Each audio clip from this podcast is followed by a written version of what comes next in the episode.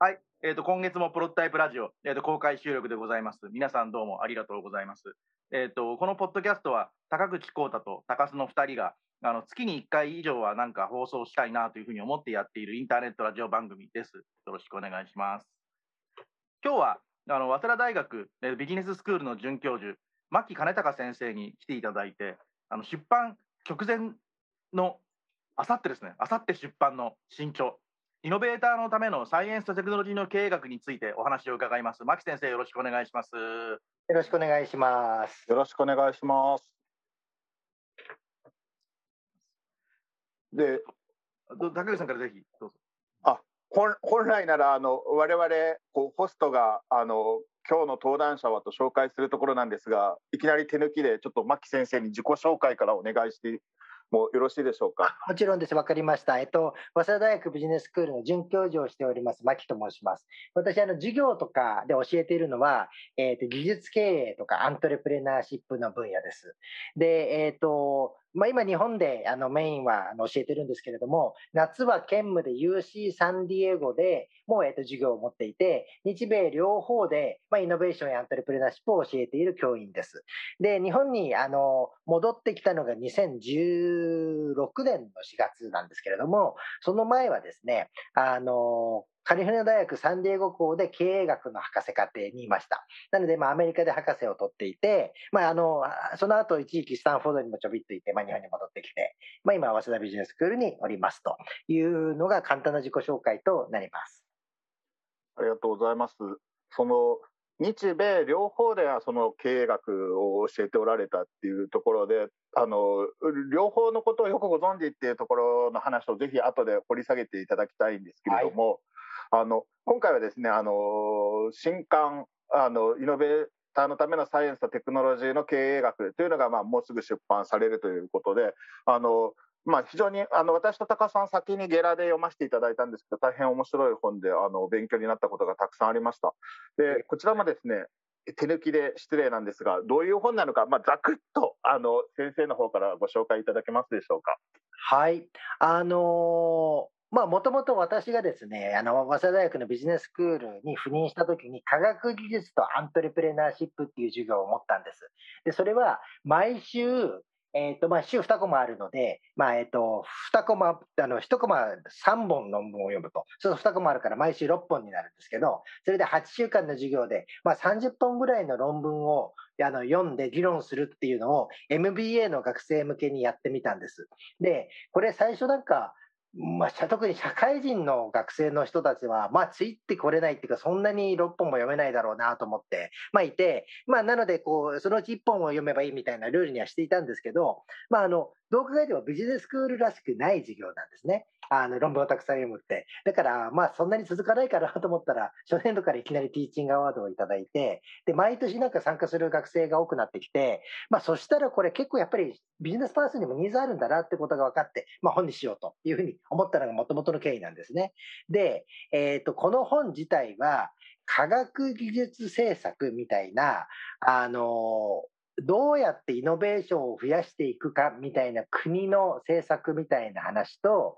アントレプレナーシップっていうもうちょい経営学の中の一分野としての、まあ経営とかビジネスを作っていくとかっていうような研究分野があって、実はその2つの研究分野、ディシプリンが違っていて、やってる研究者も結構離れてるんで、あんまり融合してないんですね。で、私はまあその両方の領域をずっと見てきたので、それをえっと両立させる本をまあ書いてみようというのがこの本の特徴になっています。なので、その2つの領域が入っている。で、特にスターサイエンティスト研究みたいなものを、まあ私ずっとやってるんですけれども、それをこの本の中核に入れることで、スターサイエンティストって片側で政策的にしっかりどうやって生み出すかっていう議論をしていかないといけないし、もう片側でそこで生まれてきたスタートアップをどのようにこうサポートしていくかみたいなことも考えないといけないと。まあいうことで、スターサイエンティストを中核にして、この分野をままとめているっていうのがざっくりとしたこの本ですかね。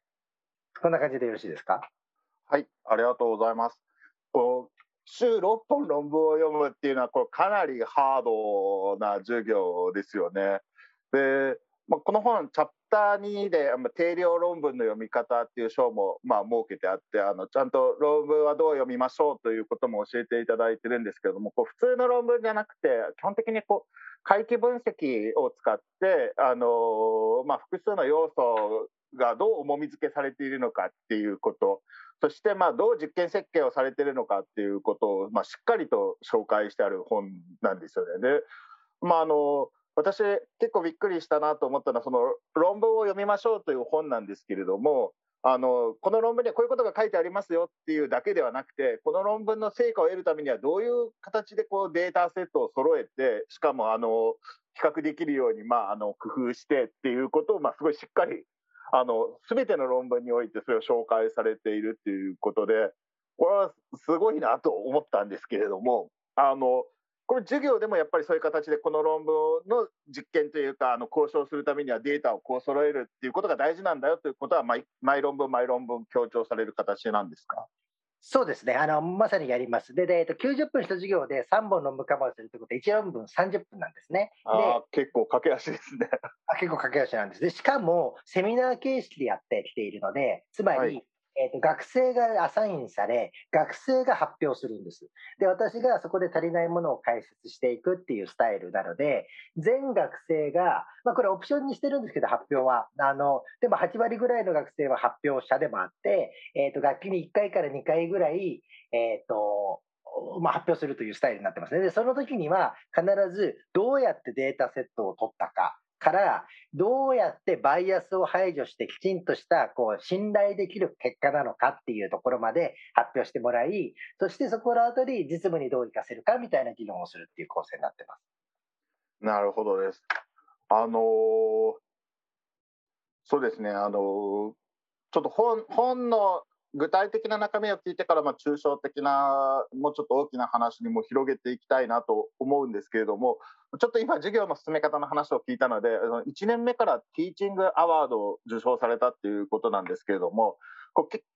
あのまあ MB 社会人が多い MBA で皆さん工学士に燃えてるっていうこともあるのかもしれないんですけれどもあの普通の学部生だったらあのちょっとあの牧先生のあの授業ちょっと辛いから逃げようぜみたいになりそうな気もするんですけれどもこれそんなにこう盛り上がったというかあの皆さんおこの授業面白いじゃんってなった理由っていうのはどういうところにあるんじゃないだろうって分析されてるんでしょうか？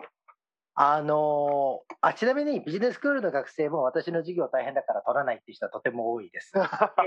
えー、とだからティーチングアワードのちょっぴりテクニックみたいなところがあって大変って評判が出回ると、やる気の学あのある学生がセルフセレクションで集まってくるのでなるほど。結果的に授業のレベルが上がり学生の満足度が上がり評価も上がるっていう好循環が発生しているっていうのが、まあ、あのそこの一番の要因ですかね。だから履修者数は実は初年度は10人ちょいなんです。だからこう、あのとてもあの、えーと、この分野に興味ある人が集まったっていうことですよね。ちなみに去年っていうか今年度が、えー、っと40人超えたのかなだから4倍ぐらいの人数になってて毎年やっぱり増えていくってことがありますでもう一個ちょっぴりだけあのこの本後でまたご質問いただくかもしれないですけどまあ、敷居が若干高めの本ではあると思うんですね。どういうビジネススクールの授業としての敷居は高めで、あのこういう授業が成り立つもう一個の背景は、あの早稲田のビジネススクールには、理系の修士上の思っている MBA の学生が多いんですよね。つまり、研究やったことある人が結構いて、あの全体で言うとそういう人は2割ぐらいしかいないんだと思いますが、せいぜい。私の授業は50%超えてると思います、そういう人が。なので、あのそのバックグラウンドがあるから、えー、と全体の、えー、とレベルが上がっていく。そしてこれ私一人が教えなくても履修者同士が教え合ってくれるので、そういう意味で言うと、そのある程度そういうバックグラウンドがある人が一定数いるっていうのが大きいかなと思っています。なるほどです。ありがとうございます。あのこう聞いてる方はですねまだ本の出版前っていうことで読んでおられないと思うのであのまああの時間の限りもあるんですけどちょっとコンパクトな形でですね本の中でどういう事例を、まあ、そのどういう論文を紹介しているのかっていうのをですね一つか二つご紹介いただけたらなと思うんですけれどもいかがでしょう？ね、あのいろんなトピック、これ全部で十何章あったんだったかな、えっと、13章までやって、まあ、その中でメインの章が、えっと、8つ分ぐらいあるんですけど、まあ、8つかなぐらいのトピックがあるんです。その中で、切り出して、ちょっと皆さんに分かりやすい話みたいなのを出すとすると、一個はですね、アントレプレナーってどんなところで生まれるんだろうって話があるんですよね。で、これ教育が大事だとか、国の制度が大事とかいろいろあるんですけど、この本で特にフォーカスなピアエフェクトっていう概念で、あの、この分野でも結構ピアエフェクトの重要性はアカデミアで取り上げられること増えてるんですけど、ピアエフェクトって何かっていうと、あの、自分の友達が起業家だと、その人も起業家になる確率って上がるんですよね。つまり、周りがどんな環境か。あの、えっ、ー、と、よくたくさん食べるのが大好きな人って、あの、周りの人も食べるのが好きになっていくみたいなところがあって、一緒に美味しいものばっかり食べるから。っていうような、まあそういうのをピアエフェクトって言うんですけど、企業もピアエフェクトがあるんだろうと。でも、ここで難しいのが、起業する人は、その周りにも起業家が多いっていう現象はわかるんですけれども、それは相関関係であって因果関係じゃないんですよね。つまり、周りに起業家が多いから起業家になるのか、その人が起業に興味あるから周りに起業家の友達が増えるのかって逆の因果関係もあり得るじゃないですか。はい。で、そういうのを検証していかないといけないわけですね。あ、この本でとてもこだわっているのは経営学もサイエンスだっていうことで、徹底的にサイエンティフィックな手法にこだわってるわけですけど、あの、そうすると、例えばこう、いわゆるサイエンス、理系のあの自然科学の分野だとそういう時には実験みたいなことやるんですよね。つまりランダム化して、ランダムに特定の人に起業家とこう友達を作っていくみたいなことをやりたいわけです。でもそんな実験環境はなかなか作れないじゃないですか。で、ね、ここで紹介した論文の一個面白いのがあって、それは、そういうランダムな環境は作れないんですけど、世界に一箇所だけそういう場所があることが発見して、発見して、それははい、ハーバードビジネススクールのクラスなんですよね。うん、あそこは30クラスあるんです。そして、入学するときにランダムで30クラス分かれるんですよね。そうすると、あの、同級生に起業家が何人いるかっていう確率はランダムなんです。だからこう、ランダム化事件と同じような状況になり、さて、その時に、えっ、ー、と、同じクラスに起業家がどのくらいいるか、えー、というのを、調べてみたところ、あで調べて、そしてその卒業後で同じクラスに起業家が多かった人が起業家になってるかみたいなことを調べてみるんですね。そうするとこれ結構面白いのは、あの周りに起業家が多いほど、卒業後の起業の数が減っていくっていう結論だったんですよね。まあだからこう普通は PI エフェクトって言うと増えそうじゃないですか。ただこれ、はい、さらに調べてみると、あの、成功したスタートアップと失敗したスタートアップを分けてみてみると、成功したスタートアップは実は増えてるんですよね。で、失敗したスタートアップだけ減ってるんですよね。だから全体の数が減っている。これ何かっていうと、PI エフェクトにもいろんなメカニズムがあって、あの友人がいると、あるビジネスアイデアがあったときに、あの、うまくいかなそうなアイデアだったら、早めにそれはこういうところが欠点だからピボットした方がいいよっていうことを言ってもらえて、つまり起業する前にピボットできてるわけですよ。で、これ、あの、これも日米の感覚で異なることなんですけど、失敗はいいことだと思ったときに、でも失敗は早く失敗した方がいいですよね。遅い失敗よりも。あの、その分効率よく次のことやれるから。っていうような、こう、回転率を上げているみたいなのがピアエフェクトでハーバードで起きてるみたいなのが、例えば一つの、あの、ここでご紹介している例で、これは結構実務的にいろんなところでも使えそうな話なので、ピアエフェクト。ちょっとそれをまず事例として紹介しました。これは面白かったですね。その、この本でまあ紹介されてる論文っていうのは、まあ、いろんなこう仮説がデータで検証されてるわけですけど、その検証されてる仮説の中には、あのまあ、私たちが普段そうだと思ってる中で、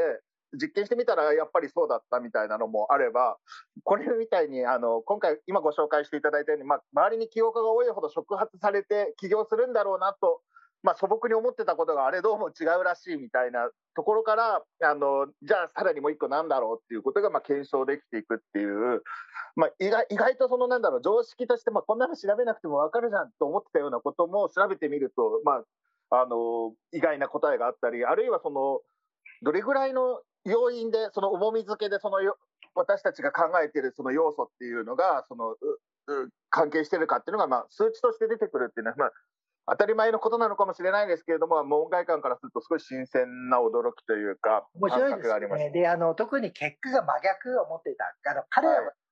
困ったと思うんですよね。あの、えー実際であの検証してみたら真逆の結果が出ちゃったっていう。ただこれ、研究者としては仮説と真逆の結果が出た時って本当にいいチャンスで、めちゃくちゃ面白い何かメカニズムが背後にあるので、あの、さっきの論文なんかはまさにそれをうまくやってる感じですよね。なるほどです。あのーもう一つぐらい具体的にこういうエピソードというか論文があるんだけどっていうのをご紹介していただいてもいいですか？そうですよね。あの、やっぱりそういう意味では、スターサイエンティスト研究がこの本の中核なので、はいスターサイエンティストの話をちょびっとしようと思うんですけど、あの、スターサイエンティストっていうのは、とてもハイパフォーミングな研究者なんですよね。で、あの、いろんな分野調べてみると、なんか、えっ、と、2割ぐらいの研究者が9割ぐらいの論文を生産してるみたいな話があってですね、つまりめちゃくちゃやっぱり一部にこう偏るんですよね、パフォーマンス高い人にサイエンスのあの分野って。で、そういう人って実は研究だけやっているように見えるんですけど、スタートアップを立ち上げる確率も高く、そして VC からお金つく確率も高く、そして成功する確率も高いみたいな、あのことが、まあ、スターサイエンティスト研究でその論文も入ってるんですけど、その中で面白いなと思うのが、 Superstar Extinction っていう論文があって、それは、あの、スターサイエンティストはパフォーマンス高いんですけど、スターサイエンティストの周りにいる研究者もパフォーマンスが高いんです。で、近くにスターサイエンティストがいない人っていうのはパフォーマンスが低いんです。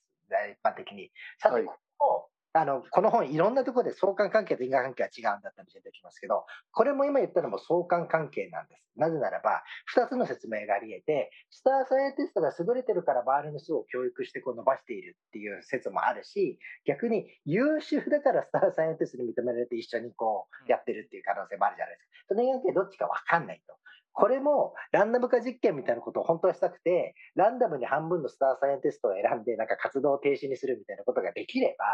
あの、ちゃんと検証できるわけですよね。その前と後に比べれば。でもそんなことに協力してくれる人はなかなかいないので、で、この、この、その人の、この著者たちがすごかったのは、それで思いついたのが、スターサイエンティストで自己死で亡くなった人のリストっていうのを作るんですよね。で、自己死っていうのはランダムなので、なるほど基本的には。えっと、ランダム化実験と同じ環境で、これで自然実験って言いますけど、去年のノーベル経済賞かな、受賞者が、えっと、自然実験の研究かなんかをしてまする専門家ですよね。で、えっと、それで、亡くなったスターサイエンティストが自己死したグループは自己死しなかったグループを比較するんですね、その前と後で。そうすると、自己死で亡くなったグループだけど、圧倒的に周りのパフォーマンスも下がっていくんです。したがって、優秀だからスターサイエンティストと研究するようになったんではなく、スターサイエンティストからのスピルオーバーで、周りの人も優秀になっていたっていうことが因果関係だっていうことを証明したというのも、とっても面白い論文です。この論文なんか授業で扱うと、大体なんかクリエイターの人はスタークリエイターがうちにはいますみたいな、そういう研究をしてみたいですとか、スター営業マンとか、いろんなところでこのスター現象ってありますよね。それをなんかこう当てはめるっていう、実務的にも結構使える話かなっていう感じがします。そうですね。なんか私がその書を読んでてちょっとショックだったのは、私もこうスターサイエンティストというか、スタークリエイターの男に寄ってって自分も伸ばしてもらいたいと思ってたんですけど、どうもその人がいなくなると、私の力が底上げされてたわけではなくて、私のパフォ寄ってった人も、そのスターがいなくなると落ちてしまうっていうところは、なかなかあの衝撃的というか面白いなっていうふうに思ったんですけれども、そういうこう、本当あれですよね、その、自分たちが常識というか、なんかなんとなく直感で思ってたことっていうのがどこまで合理的というか定量的にあのチェックできるかっていうところが、まあ、経営学の分野であったりとか、まあ、あるいはアントレプレナーシップ研究という分野でかなり進んでるんだっていうことが非常によく分かったっていうところが、まあ、面白い内容だったと思います。あのまあ、具体例はですね、あのぜひ皆さんあの聞いていただいた方、本を読んでいただいてですね、非常に大量のあの論文が紹介されているので、ぜひ読んで、あの、それを体感していただきたいなというふうに思います。高橋さんどうですか？こう読んで、あの、今回ゲラをいただいて読んでみて、あの、はいここ面白かったとか、こう感じたみたいな話っていうのは？一。番面白かったのはやっぱりデータセットの扱い方とかデータをちゃんと見ることの大事さみたいな話であの僕そのプロトタイプ書いた人コミュニティの中だとあんまり統計情報を信用しない派だと思っていてなんでかっていうとあれアウトプットのやり方で加工ができすぎちゃってあの実際現地に行ってみると全然違うみたいなパターンがすごく多いのであのてかまあ高口さんと僕は2人とも中国の人なので中国の発表する統計というのが100%嘘ではないんだけどだいぶ前つばということをすごいよく知っている部分もあってただそれは別に統計っていう行為自体がダメなんじゃなくて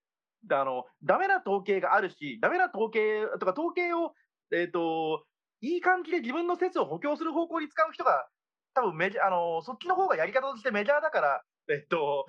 ダメなだけで統計そのものや実験そのものはすごい大事ででそそこはデータセットをやり方を見るのも大事だし結果を見ることも大事だし何よりもまずデータセットを見ることが大事だよねっていうことがすごいちゃんと書いてあるのが一番グッときたポイントではあります。あの統計はちゃんと読もうみたいでありがとうございます。あの2つあるんだと思うんですよね。あのこれ、えっと、第2章ぐらいに論文の読み方みたいな話の中でも書いてるんですけど、えっと、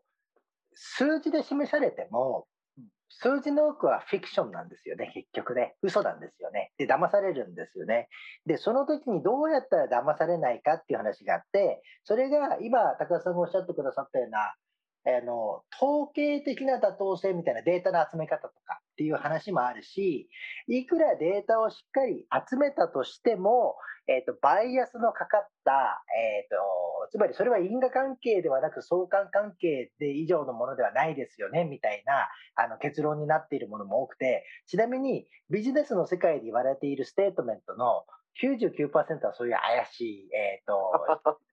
思います。で、えーと、ここで紹介した論文がなぜいいかっていうと、それなりに世界で最もそうあのサイエンスのトレインを受けた人たちが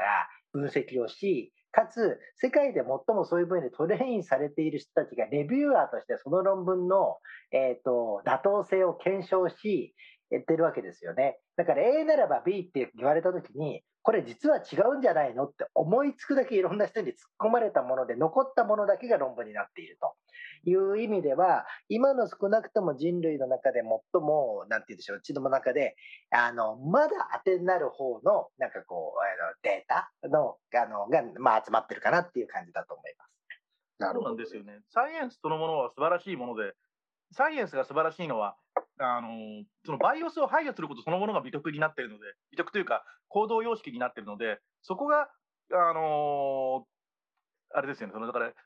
一般的に見る統計や統計を元にしたっぽいものは、基本的には、えーと、スタートアップが自分で出してるかメディアが出してるかのどっちかで、どっちもはっきりした目的があるので、例えば PV を取るとか、例えば株式上達をするとか、そうすると、あの正しいかどうかよりも大事なものがある前提のもとで情報が出されるんだけど、サイエンティストはあの社会の中で唯唯一かどうか分かんないけど、あのそういうことを気にしないことにアイデンティティがある人たちなので、あのその意味でサイエンティストの素晴らしさみたいなものが出ている、いいそこが一番グッときたポイントではあります。ちなみに、こいつの統計で面白かったのは、あれですね、あのアクセラレーターが入った会社の方が、はい、えっ、と、アクセラレーターが入った会社は、えっ、ー、と、より早く潰れる。成長も多いんだけど、廃業も多いってやつ。あれあのそれも普通に思う感覚と逆ですよね。そうですあのそして実はさっきのピアエフェクトの話と同じなんですよね。うん、つまりいい環境にいるとより早くやめた方がいいタイミングが分かるからあの早くやめられるっていう。しかもあのそのアクセラレーターの論文に限らず因果関係に関してはいろんな解釈が成り立つところも面白いなと思っていて、うんうん、あの因果関係でメカニズムの話ですかね、メカニズムの話はいろんな解釈が成り立つと面白いと思っていて、僕はあの論文に書いてあったことは全部正しいと思うんだけど、プラスアルファとして、アクセラレーターがオンするプロジェクトって、一定の色がつくので、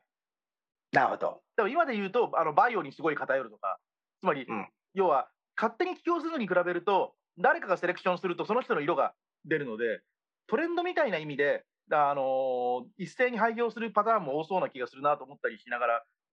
なるほどね。うん、あの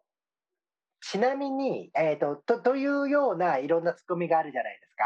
あの論でそういうツッコミを全部一個一個潰しているのがこれらの論文のすごいところなんですけど、えーと、そのアクセラレーター論文に関して言うとマッチングっていう手法を使っていて同じトレンドなりとても似たスタートアップをあの比べてるんですよ必ず。なので多くのトレンドバイアスみたいなものは、えーと、コントロールされている可能性が高そうな気がします。おそらくですけど。どただあのまあ、それがパーフェクトにやれてるかっていうと、あの課題はありそうですけどね。あのただ、まさにそうやって思いついたところで、相当一個一個詰められている論文なんですよね。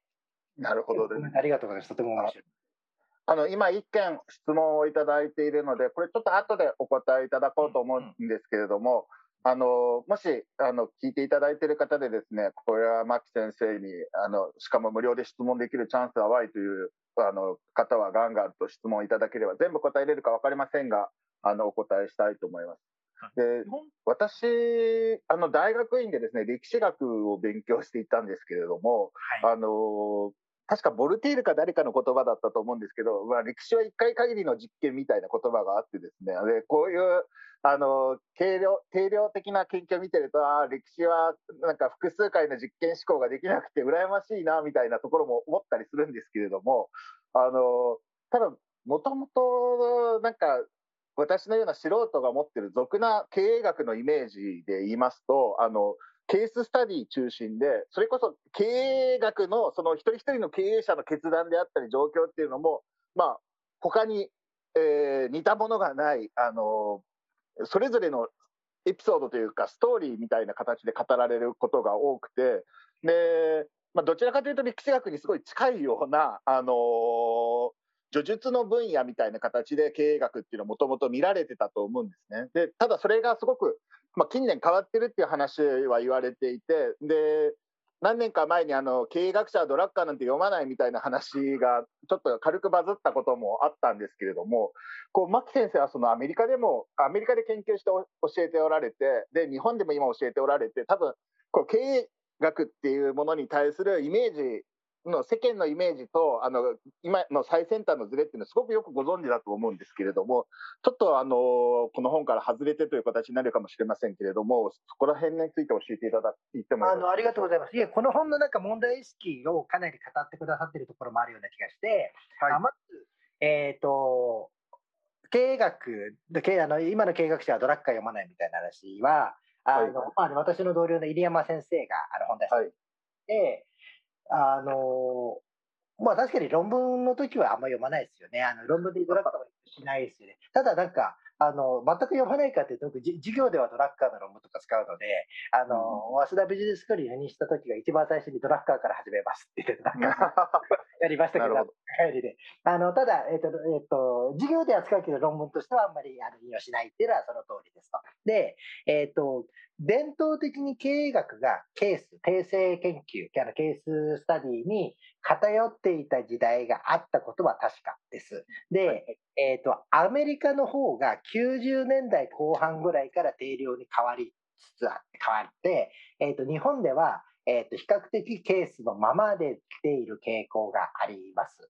で、えっ、と、なぜ定量研究がえ、ー、と、増えるようになったかっていうと、90年代の後半から、もうこれも明確で、一つはコンピューターショナルパワーが上がって、みんなパソコン手元にあるようになったので、統計ソフトで自分で簡単に分析できるようになったからです。あの、30年前これ全部手計算でやってたので、だから昔は論文の審査に計算間違いしてないかを見てたわけですよね。今そういうことはしないわけですよね。で、ソフトウェア、だつまりそ簡単に分析できるソフトウェアが広まったこと。もう一個はインターネットのおかげでデータが取れるようになったことですよね。データが取りやすい、取りやすい、つまりボトルネックが変わったんです。なので、定量研究が増えたと。あの、いうところがあって、アメリカの経営学は今良くも悪くも、えっ、ー、と、定量の方が強いです。でも、えっ、ー、と、定量ばっかりやっていると訂正の良さみたいなのもやっぱりあって、つまり測れるものしか研究しなくなっちゃうんですよね。なるほど。数字で。だからそこが弱点でもあります。で、えっ、ー、と、アメリカ、そうですね。ただこれ、あの、グローバルな傾向かっていうと、アメリカの傾向って言った方がいいところもあって、あのヨーロッパも定量は増えてますけど、ちょうど日本との中間ぐらいっていう感じですかね。だからヨーロッパの経営学者の方が訂正もやってる。そんな感じだということでしょうかね。えー、で、答えになってますか？あ、なってます。非常によくわかります。めちゃめちゃ面白いです。めちゃめちゃ面白い、うん、そのまあ、一番結構大事なところで測れるものしかできない、やらないっていうのは大きな問題ではありますよね。だ仮説がつまんなくなるんですよね。うん仮説のバウンダリーが減っちゃうから。ちょっと前にあれですよね、経営の話ではないんだけど、グーグルからすごいイケてる UI デザイナーが辞めちゃって、その辞めた理由が、そのどう考えてもこの方が使いやすいみたいなデザインを僕は何回も提案したし、僕は多分この分野では世界有数のデザイナーなんだけど、あの周りにいるギークどもがあのとにかくあのデータを出せしか言わないから あの革新的な、えーと、デザインが提供できなくてなんか何でもちょっと変えてデータを取れちょっと変えてデータを取れしか言われないから Google のデザインはいつまでたってもダメだみたいなことがあって ああ面白いですねだからやっぱりそうやって数字ばっかり信じる測ることを信じすぎることの弊害みたいなのがありますよね。でもそうだあのさっきのあの歴史の話にちょっぴりだけ戻ると、でもなんか歴史は実験できるのかみたいな研究もありますよね。あのてか、まあ、本ですけど、つまり、まあ、まあ歴史あの、ほとんど実験はできないんですけど、でもあのさっきの、えーと、自己史みたいな、スターサイエンティストの自己史みたいな、まあ、これ、えーと、自然実験だと思うんですけど、はい、えーと南太平洋の島で、えーと、たまたま火山かなんかで2つに島が分かれちゃってそれで、えーと、同じ民族だった人たちが別の島に分かれちゃった時にその島の生態系が違うと文化にどう影響するかみたいな話。でなんか研究とかをしていることをまとめた本みたいなのがあってだからそういう意味で言うと歴あの歴史もじなんて言うんだろうえっ、ー、と相関関係なのか因果関係なのかっていう議論の中でいかに因果関係かっていうのに近づけるために、えーと、なんか実験的な思考法みたいなものは結構なんか使っているっていう印象があの最近は感じますけどね。ただまあ、あのランダムイズの実験できないし、例えば江戸時代のデータとか今から取れないので、あのなかなかね、難しいことは確かですよね。難しいことは確かですけど、あのまあ、多分経営学にもそういう影響が来たように、まあ、歴史学にもあの新しいサイエンスの、まあ、データをいかに使って何かできないかっていうことは非常にあの考えられていて、まあ、ゆっくりとなんですけど多分進んでいるのかなと、まあ、私ももうだいぶ前に辞めてしまったので最新の状況わかんないところありますけど、まあ、そういうふうに思っていてあそのあの今までその定性的なものが幅を利かしてた分野にどう定量的なやり方をあの引き込んでいくのかっていうためのそのしたとしてもですね非常にこの本を面白く読むことができました。でで非常にそう面白かった一方であのもう一つまたちょっと突っ込むというか気になってしまうんですけどこうこの本の初めにであの早稲田ビジネススクールのいい授業なんだけど、早稲田ビジネススクールの中心に置いてはいけない授業だよねって言われたっていう、まあ、ちょっとしたエピソードが紹介されてて、なんか笑ってしまった部分もあるんですけれども、まあ、確かに考えてみると、おそらくその、ここの、あの、授業を取って、あの、勉強してる方ってほとんどの方は経営学者にはなろうと思っていなくて実際のビジネスに役立てようっていうふうに思うわけですよね。で例えばそのスターサイエンティストの研究先ほどのあのスターサイエンスエフェクトスターサイエンティストエフェクトな話なんかもですねあの例えば政府とかあるいは大学の方がですねスターサイエンティストをどう獲得すればどれだけのパフォーマンスが上がるんだみたいなことには使えると思うんですけれども企業が実際にこれをそのなるほどと思った時にでもそれをどう実際の経営に生かすかとかあるいはこういう形でデータを用意して分析すると因果関係が読み取れるんだってことが分かったとしても日々の経営活動の中でですねこういうここまで緻密にその、えー、実験を設定するっていうのは難しいよねっていう話にもなったりすると思うんですよ。でそうするとですねその定性的な研究と比べると定量的な研究ってあのビジネスにすぐに効くみたいなその実感っていうのがあの普通の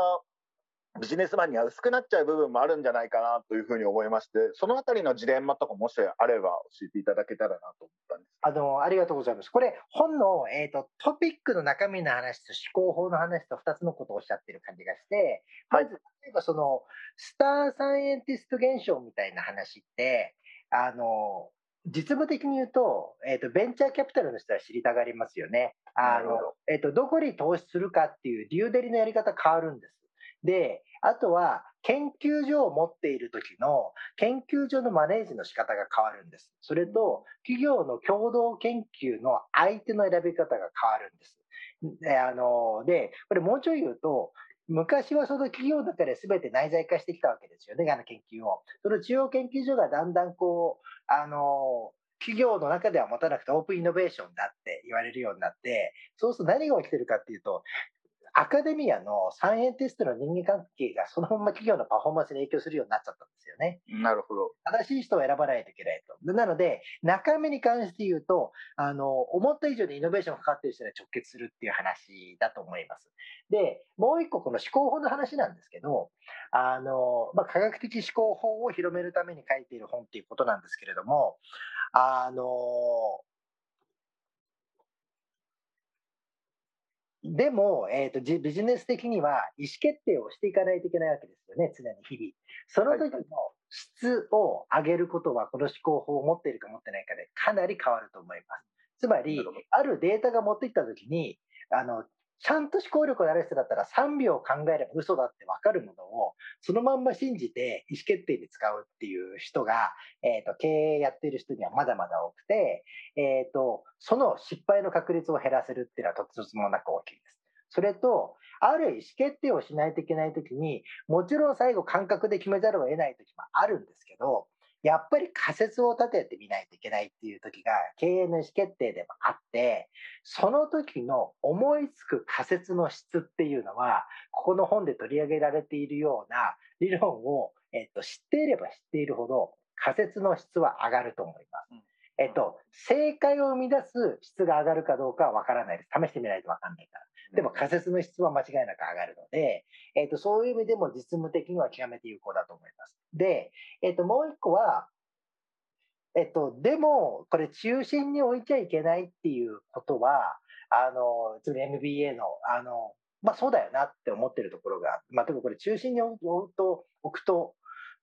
履修者増えちゃって、あの、ティーチングアワード取れなくなっちゃうんで。要は、これやっぱりハイエンド MBA なんですよね。あの、うん、MBA の中でもハイエンドで思考力高い人がより思考力を高めるっていうことを目指しているので、えっと、全員が、えっと、分かることを目指していないっていうところがあります。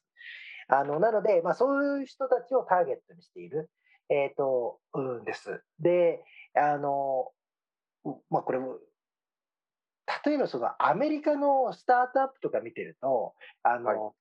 い、現場も管理職もあの経営陣も PhD ホルダーがいるわけですよね。つまりこういう思考力ある人が全てのレイヤーにいるから意思決定の質が高いっていうところがあってで日本で博士の人がそういう実務で活躍するっていうチャンスがまだまだアメリカに比べると少ないので、えー、とこういう、えー、と思考法を使いづらいんだと思いますけど上司がこれ分かってる人だったら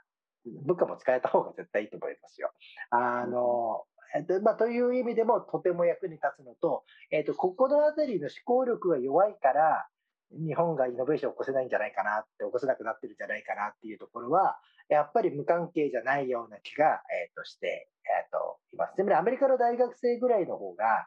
あ、これアメリカの大学生だったら分かると思います。この本。日本のビジネスパーソンだと分かんないんだと。でこれは、えっと、それまでに学んできた総量の差が出てるんだろうと思います。うんその先ほどは特にその定量的な経営学研究はアメリカで進んでいるっていうのがありましたけどもそれはそのそれまでの教育の厚みみたいなのがこちらに寄ってるっていうふうなことっていうわけですね。あの科学的思考法は高校生ぐらいでもやるし、えーと、はい、大学でもどの学部にいても結構多くの人が例えばランダム化とか、えーと、コントロール群とか言っても、まあ、ピンとくる学生が多いですねアメリカの大学。あのそれなりの数字のところ出ていたら、やっぱりそういう教育に、えーと、なっているんだと思います。なるほど。いやその日本のこう意思意思決定者の学歴の低さみたいなのってちょくちょく話題になったりする中で結構耳が痛い話という部分もあってこれをまあ使いこういう科学的思考法まあビジネスの現場等々で使いこなせないのはやっぱりちょっと日本の問題だって非常に重要な指摘だなと思って今聞きました。こうちょっと素朴な質問なんですけれども、あのアメリカって、え、ー、と、なんて言うんでしょう、あのまあ、旧ソ連と比べる中で、あのまあ、理数系の教育はちょっと遅れてるから取り戻さなきゃいけないよねみたいな中で、そのまあ、最近揺り戻しみたいなのがあったと思うんですけれども、そそその一環として科学的思考も法を高校時代とかからやっていくみたいな流れがあるっていう理解でよろしいあえっと、そうでしょうね。あの、いわゆるステム教育と言われるはい、えっと、こういう思考法は結構学んでるんだと思います。あのなるほど。僕がこうアメリカで教えてるのも大学生なので、えっと、つまり、それなりにそういうことをちゃんと学んだ人しか受かってないだろうと思うので、アメリカの例えば高校生全体と、例えば日本の高校生全体を比較したときに、どのくらいアメリカの方が優れてるのかっていうのはちょっと言い切れないところもあるかなっていう気はしてます。なるほど。ただ、大学に行くぐらいの人で比べると相当差は出るということ。だ、うん、もう一なるほど。個は、多分そのプロトタイプシティにも結構通じるテーマだと思うんですけど、なんか、ロールモデルの差みたいなのがあると思っていて、はい。例えば、あの Google の社員は全員ここで書いてあるようなことが読める、わかると思うし、Facebook の社員と Amazon の社員も全員わかると思うんですよ。うんアップルだとちょっと怪しいんですけど、あのあれはあれはフィーリングの会社なので、ただ、アップルでもは80%以上の社員は、ね、ここに書いてあることがわかると思うんですよ。で、同じように、えーと、シードスタジオの経営陣はわかるはずだし、M5 の社長もこれ見たらわかるはずだし、要は、えーと、データを使って検証するときには検証環境まで含めて気をつけようとか、あと、検証可能なことと検証可能じゃないことをちゃんと分けようみたいなのは、えーと、ある程度最近伸びてる会社の中ではある意味当たり前のことではあって、だからデータ、逆に言うと、データ取れるところは取ったら絶対勝てるから、まあ、逆に言うと、ライバルも出てきやすいし、でかい会社が後から来ると負けそうな部分ではあるんだけど、でも、取れるんだったらデータ取れば負けないから、データ取る方向に行こうぜみたいな。で、逆に、あの、大きい会社同士と勝負してる負けそうな場合は、なんかデータで勝負つかないところに行った方が、例えば人気者になるとか、なんかそういうの行った方が勝てるよねみたいな部分の話とかは、すごくよく似てるテーマのような気がしてて、で、それは、えっ、と、多分その、さっき牧先生がおっしゃられた、こういうことやることの意味の、もう一個裏側の意味というのは、こうじゃないことって何なんだろうなみたいなところにも、別に科学を学ぶと、店科学が分かるみたいなのが、一番結構大事なポイントですじゃないですか。あと、あの、歴史を学ぶと、店歴史が分かるとか、あの、で大体の話と店歴史とかに引っ張られるわけですよ。そうですよね。あの、我々のビジネススクールとか私のゼミ全員定量研究を社会人にやってもらってるんですけど、で、一通りここの、まあ、ここに出てくるような論文ほどの質っていうのはもちろんなかなかそこまでいかないですけど、あの、やってみるんですよね。で、そうすると、最後の方みんななんかこう、思った通りの結果出ないとうまくいろいろこう、考えるわけですよね。で、なるほど。それを一通り経験すると、他の人の論文読んだ時に、ごまかしてるところが全部わかるようになるんですよね。だから相当リテラシーが上がると思います。その判断の。で、騙されなくなる。それはとても重要で、あともう一個あの、デザイン思考みたいな話が、あの、日本でもこの10年ぐらいずっと言われていて、でもデザイン思考もプロトタイプを作るっていうのは仮説検証なので、きちんと仮説立てて検証しないとダメで、そのトレインを受けている人と受けてない人でデザイン思考をやった時の学びは相当差が出ていて、日本のデザイン思考がふわっとして終わるのはそこが問題の一つだなってずっと思っていたりもします。あと、プロトタイプをただ作りゃいいみたいになっちゃうところが実は良くなくて、サイエンティフィックに言えば。なるほどです。こういうの分かってない人がプロトタイプ前提でやりですと、あのその後プロトタイプを成功させることにエフェクトが行き過ぎて、あの都合の良い被験者とかを選んじゃうんですよね。あ、そうですよね。そうそうそう。そうするとバイアスのかかった、あの、セレクションバイアスですよね、典型的な。あの、いろいろお話を伺いたいんですけども、楽しく聞いていると、ちょっと質問を取り逃してしまいそうなので、いただいたあの質問をまずお伺いしたいと思います。あの、中立さんからお伺いを受けました。先ほどのトピックの話です。あの、スターサイエンティストのスピルオーバーは教育効果なのでしょうか？それともネットワーク効果なのでしょうか？事故死でパフォーマンスが下がるのであれば、教育効果というより、スターサイエンティストの周りに良い情報や資金が集まるというネットワーク効果のようにも感じました。それとも教育期間が長い場合、周りのテーマ設定のレベルが上がることもあるのでしょうか？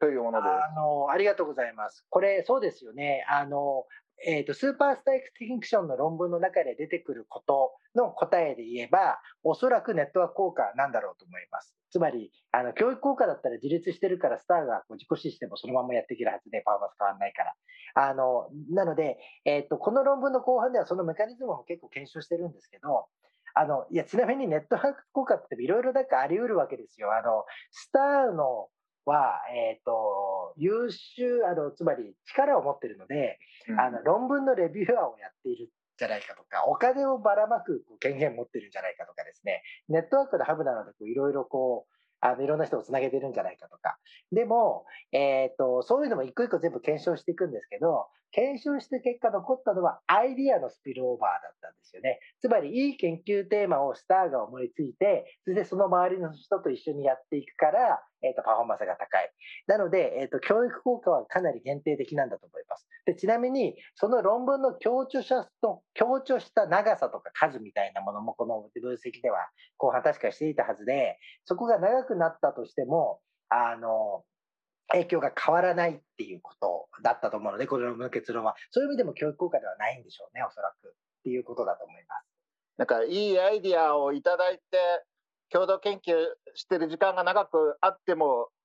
そのスター研究者がいなくなったら元に戻ってしまうっていうのはなんかすごい切なさを感じるところではあるんですけれども、あの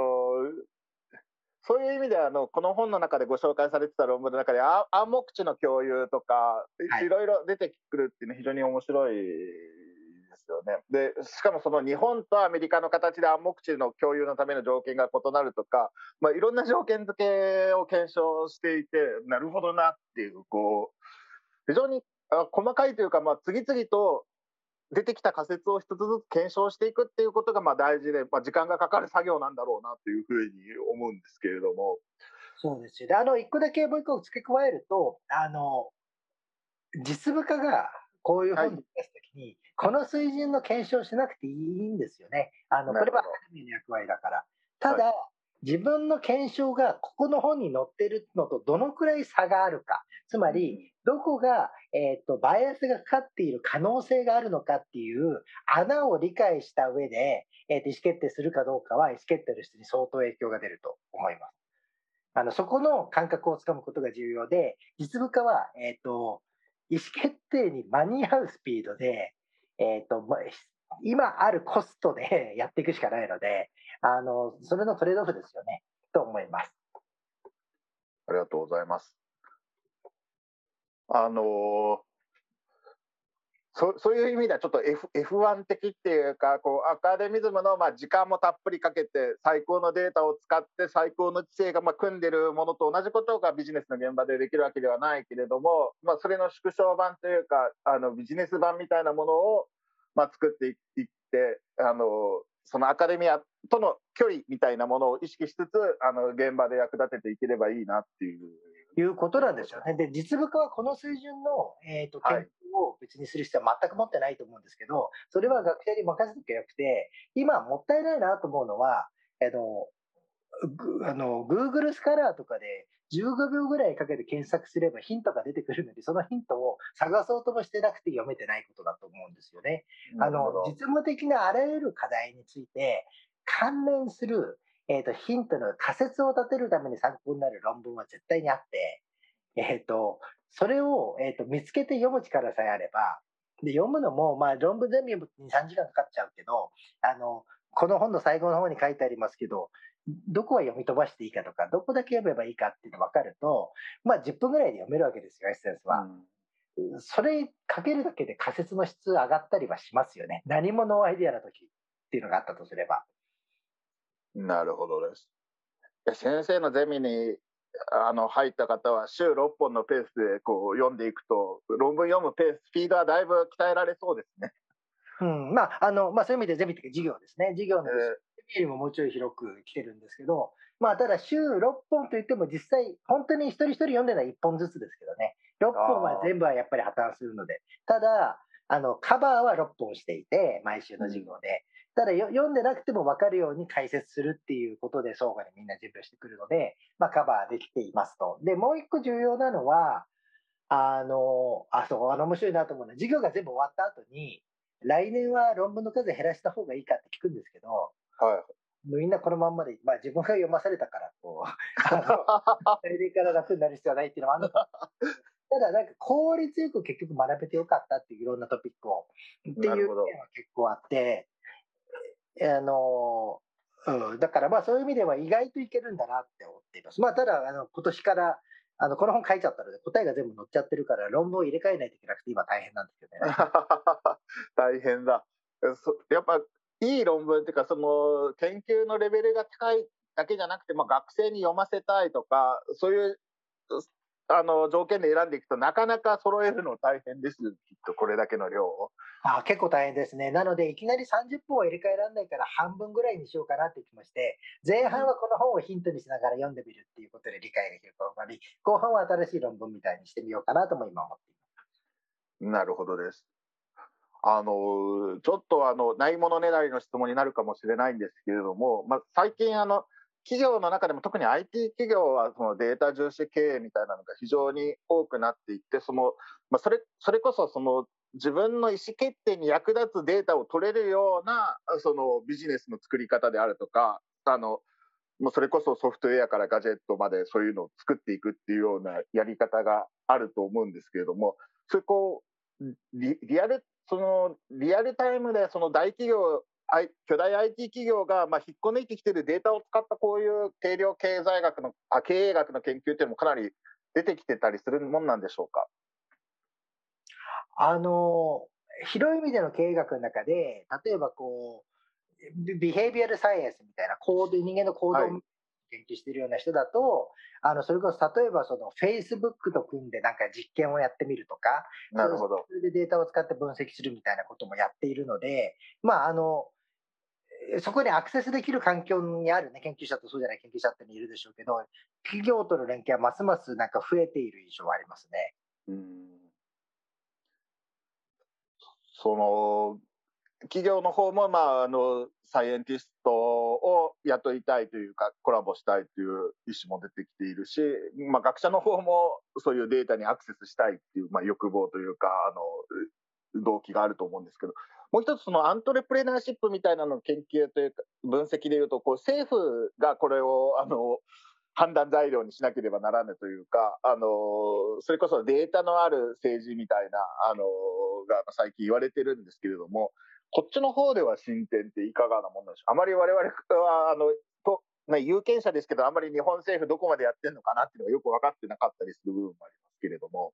あのいわゆるエビデンスとベースとポリシーみたいな、えー、えーとエビデンスデータに基づいた政策形成みたいな、で私もあのそういう分野にも一部関わっているので、えーと、その経験、まあ、スターサイエンティストプロジェクトなんかまさにそういう政策を作るためのバジェットいただいてあの3年間プロジェクトやったんですけど、まあえーと、確実に、えーと、データをに基づいて判断するように前よりはなってると思います。ただ、それが十分かって言われたら、えー、とまだまだでで、それはいろいろ理由があると思うんですけど、あの一つは、えー、と政策担当者、あの霞が関の人たちのリテラシーが、えーと、例えばこの本に書いてあるようなことを、えーと、全部学んでるかっていうとやっぱりそういう教育を受けていない中でやっていかざるを得ないので、えーと、そこまで、えー、と理理解があの追いつかないっていうのは現実的にあると思います。で2つ目にえーとまあ、まあそこは勉強してればいけるかな。で、2つ目にやっぱり人事的にあのローテーションなので、えーと立ち上げるときには、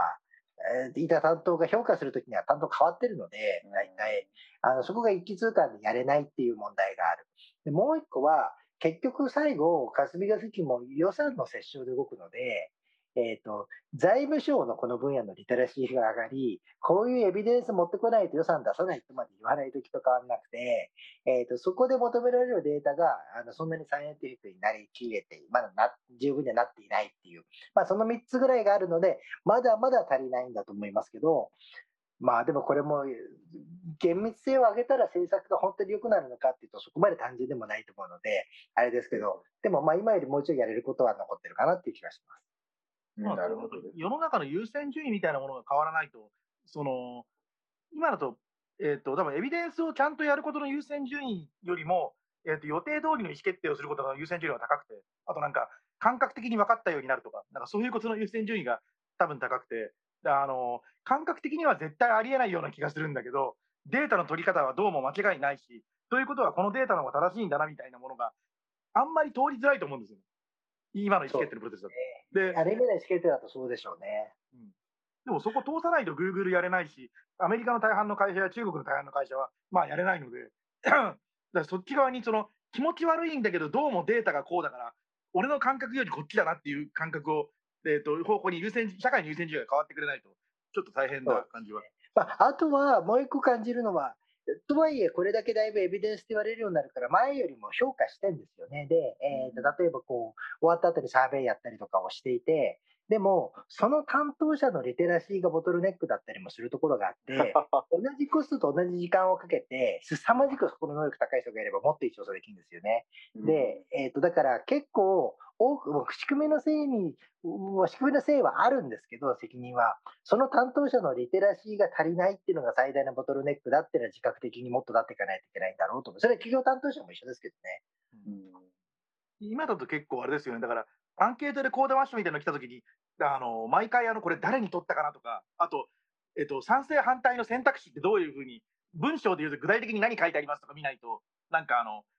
ありありと賛成出すような人間にしか聞いてなかったりとか、何答えても選択肢的に賛成になるようになってないかみたいなの見に行かないといけないかったりじゃないですか。そうすると、怖くて統計データを自分の記事とかに使えないし、とかだとちょっと辛すぎて、あのその辺は、いや、そういうのはやめようよっていうふうになってくれる人が増えてくれると、あのエビデンスベースがもっとやりやすくなる気がそうですよね。レレポート書くときとかにもその、外に出すレポートにも、一言その説明が入ってるだけでね、あの使う側は使えますからね。あの例えば、ここはこうやってデータを取りましたみたいなのが注釈に入れといてくれれば、だいぶいいんですけどね。選択肢はこれですとか、なんか。はい、はい。それ、そんなにコスト上がらない話ですからね。なるほどです。やっぱり人人が大事っていうことで、あの、まあ、先生、その最前線でっていう話だと思うんですけども、そろそろ時間的に最後だと思うんですけど、あの、まあ、サイエンスとテクノロジーの経営学、すごく面白い本で、非常にまあ刺激を受ける本だと思うんですけど、その一方で、あの、結構ハードだなっていうのも率直な感想としてあったんですけれども、もう先生の本に挑む助走をつけるとしたら何かこう、まず初歩はこういう本読むとこからスタートした方がいいとか、あるいはこういう考え方をあのトレーニングをしてからあのスタートするととつきやすいよみたいなアドバイスってありますでしょうか？あのもし、えっと、なるべくこの本最初に読んでもらえてもいいようにあの第一は書いてはいるんですけども、まあ、この前に読んだ方がより分かるって本をあげろっていう話で言うと一つはあの原因と結果の経済学はい、えー、中室先生、津川先生の本ですね。これ2章の紹介でも出てきて、あの本を使って普段教科書を適によくは授業でもやって、この内容に入っていくので、やっぱりあの本じゃないかと思います。ただ、あのー、そなんかこれとっつきづらい人ってどの本読んでも最初とっつきづらいところがあって、あのどっちかっていうとアドバイスで言うと一回読んで全部理解しようとしないことなんじゃないですかね。あのー何度も繰り返してこういう議論をしてだんだん身についていくものだっていう開き直りを持つことが大事で、あの、なんていうか、あの、ここれも、えっ、ー、と、日米の感覚の差だと思うんですけど、あの、日本で言うとちょっと抵抗が出るんですけど、アメリカだともうちょい普通に言っちゃうんですけど、このこの本読んでどのくらいわかるかは、その人のそれまでに学んできた総量そのものなんですよね。つまり、今まで学んだ量が少ない人は、やっぱり分かんないんです。えっ、ー、と、うん、新しいことって。で、やっぱり、やっぱり総量を増やしていくしかなくて、えっ、ー、と、そういう意味でも、まあ、えっ、ー、と、まあ、そこは自覚的にならないといけないんだと思いますが、と考えると、やっぱりでも、一方で最初にだから全部分かんないっていうのは当然なんだって開き直っちゃってもいいような気がします。なるほどです。その辺、あれですよね、量というか、修行で立ち向かうみたいなの、いいアプローチですよね。その その学生さんがその週6本、まあ1人は1本かもしれないけど、6本カバーして、それを、えー、と半年でしたっけ、1年でしたっけ？それで8週間です。8週間、そう、続けるのは、つまり、あのある程度は千本ノック的なことをやらないとやっぱ身につかないんですよ、多分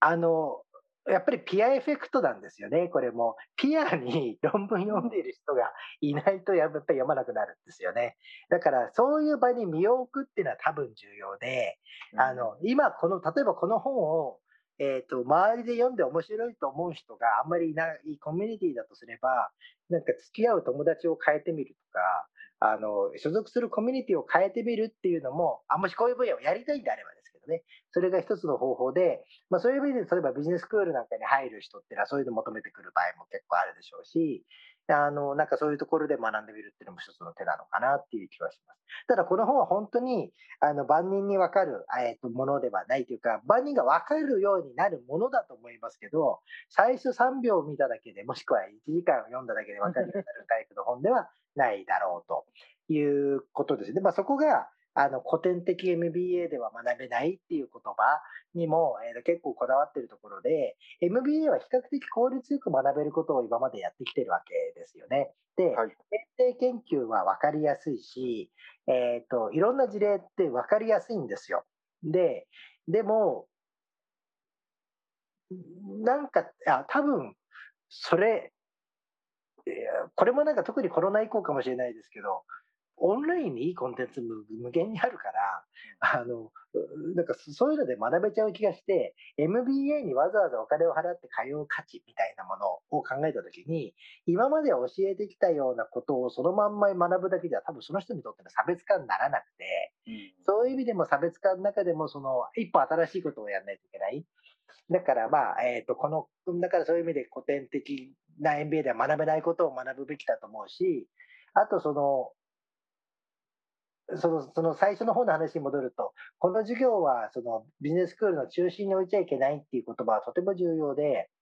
あの中心に置いてあるような授業だけ取ってる人は差別化できないんですよね、逆に言うとね。だから中心には置けないような授業をどれだけ学ぶかが、やっぱり差別化戦略だと思うので、まあ、そういう意味でもあのそういう人向けかなっていうふうに思っています。なるほど、非常によくわかりました。ありがとうございます。まあ、あの中心に置けないとおっしゃられましたけど、ただ、ここで取り上げられてるような、あのなんでしょう、データを理解する科学的思考法っていうのは、もう、多分これからの時代、必須になっていて、まあ、私もあの歴史学っていう、もともとあんまりそういうもの、そういう手法、ディシプリンがなかった分野で、大学の時代勉強してた身ですけども、まあ、今あのビジネスに関するあの原稿なんかを書く中でも、まあ、こういうの一生懸命勉強させてもらってるような中で若い特に若い人若いビジネスマンなんかも含めてもっと勉強しなきゃいけない分野なんだなと思いましてそういう中であの読み方から始まって最後、まあ、あの大量の参考文献までそしてあの非常に多くの実例をご紹介していただいて非常にいい本だと思いました。非常にありがあのいい本で今日も大変素晴らしい説明をありがとうございました。ありがとうございます。そういう意味で言うと、一点だけこの本なんか、あの、この本、すぐなんか多くの人が一気にたくさん読むっていうよりも、なんかこう、ある程度の期間、あの、読まれ続ける本であるといいなっていうことをなんか目指しているっていう感じな気もしてます。なので、なるべく、あの、その時代のトレンドみたいなのじゃ書かないようにしていて、あの、5年後に読んでもあんまり古く感じない本みたいなことには結構こだわりました。なるほどです。タイトルも古びないタイトルにされてますもんね、なんか。そうですよね。そうなんです、そうなんです。そこは結構、事例とかを書くときもこだわりました。ああ、なるほどです。高橋さんどうでしょうもうそろそろ、あの、先生にお約束してた時間を突破しつつありますけれども、うん、あの最後にコメントというか、感想というか。今後ともよろしくお願いします。そうそうそうそうだ、なんで、えっ、ー、と、今回お呼びしたかという話をするのを忘れていて、もともとあれなんですよね、その、えっ、ー、と、えっ、ー、と、プロトタイプシティっていう本があって、で、プロトタイプシティっていう本ができるきっかけになったのは、なんか中国研究で新しい分野ができてて、その、中国のスタートアップ研究とか、中国の新テクノロジー研究みたいなのって、すごいでっかい中国研究村の中では、中国研究っていう村の中ではあんまり技術研究っていないんですよ。そこに技術屋さんってほとんどいなくて。で、逆に技術屋さんのコミュニティの中だと、あの中国っていうのは、そもそも言葉が中国語でないと分かんないから、やっぱりマイナーな分野で、で、それで、あのなので、技術研究の人たちの端っこにいる人たちと、中国研究にいる人の端っこの人たちが一緒になって、あの中国と技術みたいなことを研究し始めるみたいなことが始まって、で、その中で、あのプロタイプ式っていう本が生まれたんだけど、母体の一個に、あの木村光一郎先生っていう、プロタイプ式の本そのものには関わってないんだけど、関係者のほとんどに関わってるアジア経済研究所の先生がおられて、でその先生があのアジアのスタートアップと新技術研究みたいなプロジェクトを始めて、そこにあの新技術屋さんとして僕が呼ばれてて、で中国研究の伊藤亜生先生とかも呼ばれてて、それとは別に世界的なイノベーションの研究屋さんを呼ぼうっていうことで牧先生が呼ばれてて、それで3人があったっていうのが、えっと、きっかけだったりします。その意味でなんか、あのー今日喋っていただいたみたいな経営学と統計の真ん中辺とか、あのーなんていうか、サイエンスというか、データドリブンで分かることと、定性的なところの組み合わせとかは、すごく、あのーなんていうか、方向性として共通するものを感じられて、すごく面白かったポイントとしてありがたかったポイントでもあるし、今後もなんか一緒にやっていけるとありがたいなというふうに思っています。ありがとうございます。い今のそういえば話してふと思い出したんですけど、タイトル決めるときに一個だけ最後まで悩んだのは、本当は経営学って言葉使いたくなかったんですよね。経営学じゃないじゃんって自分で思いながら書いてるので、うん少なくとも古典的な経営学ではないんですよね。あの、だから最初の本の質問もあったと思うんですよ。経営学のイメージとそうちょっと違うっていう。そして、はいはい多くの経営学者が日本の思う同じことを思うと思います。だから本当はなんかうん変えようかなと思ったんですけど、これ経済学にしちゃうと自分は経済学者じゃないしなとか、あの、社会科学にしちゃうと多分あまりにも学術書に見えちゃって、あの、売れなくなりそうだなとかっていうんで、まあ一応、こう、妥協して経営学にしたっていうところがあったりします。確かに、まあ、確かにあの東洋経済新報社から出ておられますけど書籍編集部の人からも「いや先生売るためにはどうしても経営学というタタイトルは入れさせてください」みたいなこう強い要求はあっただろうなと想定するところではありますけど多分まああの非常に。そうね、そうでも割と結構こっちの意見は聞いてくれたんですよ。そうですか。で、最初からなんか長く売れる本でっていうのは言ってくれていて、あの、あの編集担当が佐藤さんという方なんですけど、とってもあのあの素晴らしい方で、あの4年近く伴走してくださったんですけど、あのこっちの思いを本当に全部あの生かしてくださって、ただ最後、え自分自身がやっぱり、えっ、と、本をあの研究と一緒でデリバーしないと価値ないので、つまり読んでもらわないと価値ないから、どうやったら読んでもらうけるかっていう興味をそそるタイトルっていうことで、まあこういうタイトルにしたっていうのが一番大きいですかね。いやでも素晴らしいタイトルだと思います。うんうん、これもでもそういう意味で言うと、東洋経済の皆さんが最後つけてくださったというか、あのサイエンスと、サイエンスっていうのを絶対入れたかったんですで、あの今までテクノロジーの経営学って言ってた人たくさんいるんですよ。でも、はいはい。サイエンスの経営学って言った人ほとんどいなくて、その2つはどうしてもくっつけたいんだけど、サイエンスと経営学だけだと多分ピンときづらいからっていうんで、サイエンスとテクノロジーと経営学って決まってたんですけど、最後ぐらいになって出版社の方から、イノベーターのためのって入れてみませんかって言われて、おお、それはいいアイディアですね、みたいに思って、あのすぐ気に入り、あのこのタイトルにしたっていう感じですね。なるほどです。今週金曜日、あの発売ということで、もうあ明日ぐらいから多分大きな、東京の大きな本屋さんには並び始めるのかなと。そうです。ね。おそらくそんなスケジュールだと思います。あの、ぜひぜひ皆さんも手に取っていただければなというふうに思いますし、あの、さっき高須さんも言いましたけど、ちょっと、なんでしょう、み、みんながやってきたことというか、今までの経営学ってこんなもんなんだとか、あの、まあビジネスマンがやることってこういうもんなんだっていうものと違う、人がやらない分野にはみ出すと、あの、自分の希少価値って一気に上がる部分があって、で、そういう意味では、その、この本っていうのはなんか、い今まである日本のあのこの分野でとか普通のビジネスマンがっていうものとはちょっと違う知識とか考え方を手に入れる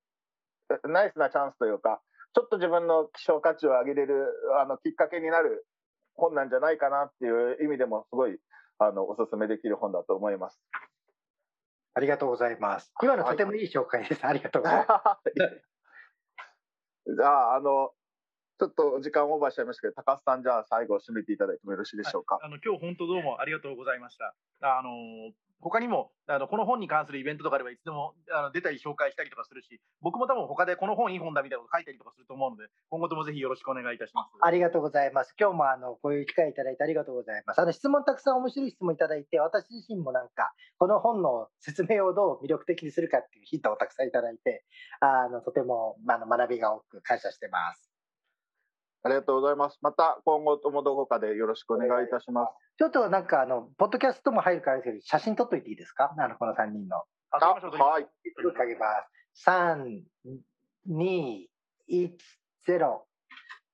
ありがとうございます。どうも今日はありがとうございましどうもありた。がとうございました。ありがとうございました。失礼いたします終。了します。どうもありがとうございました。失礼します。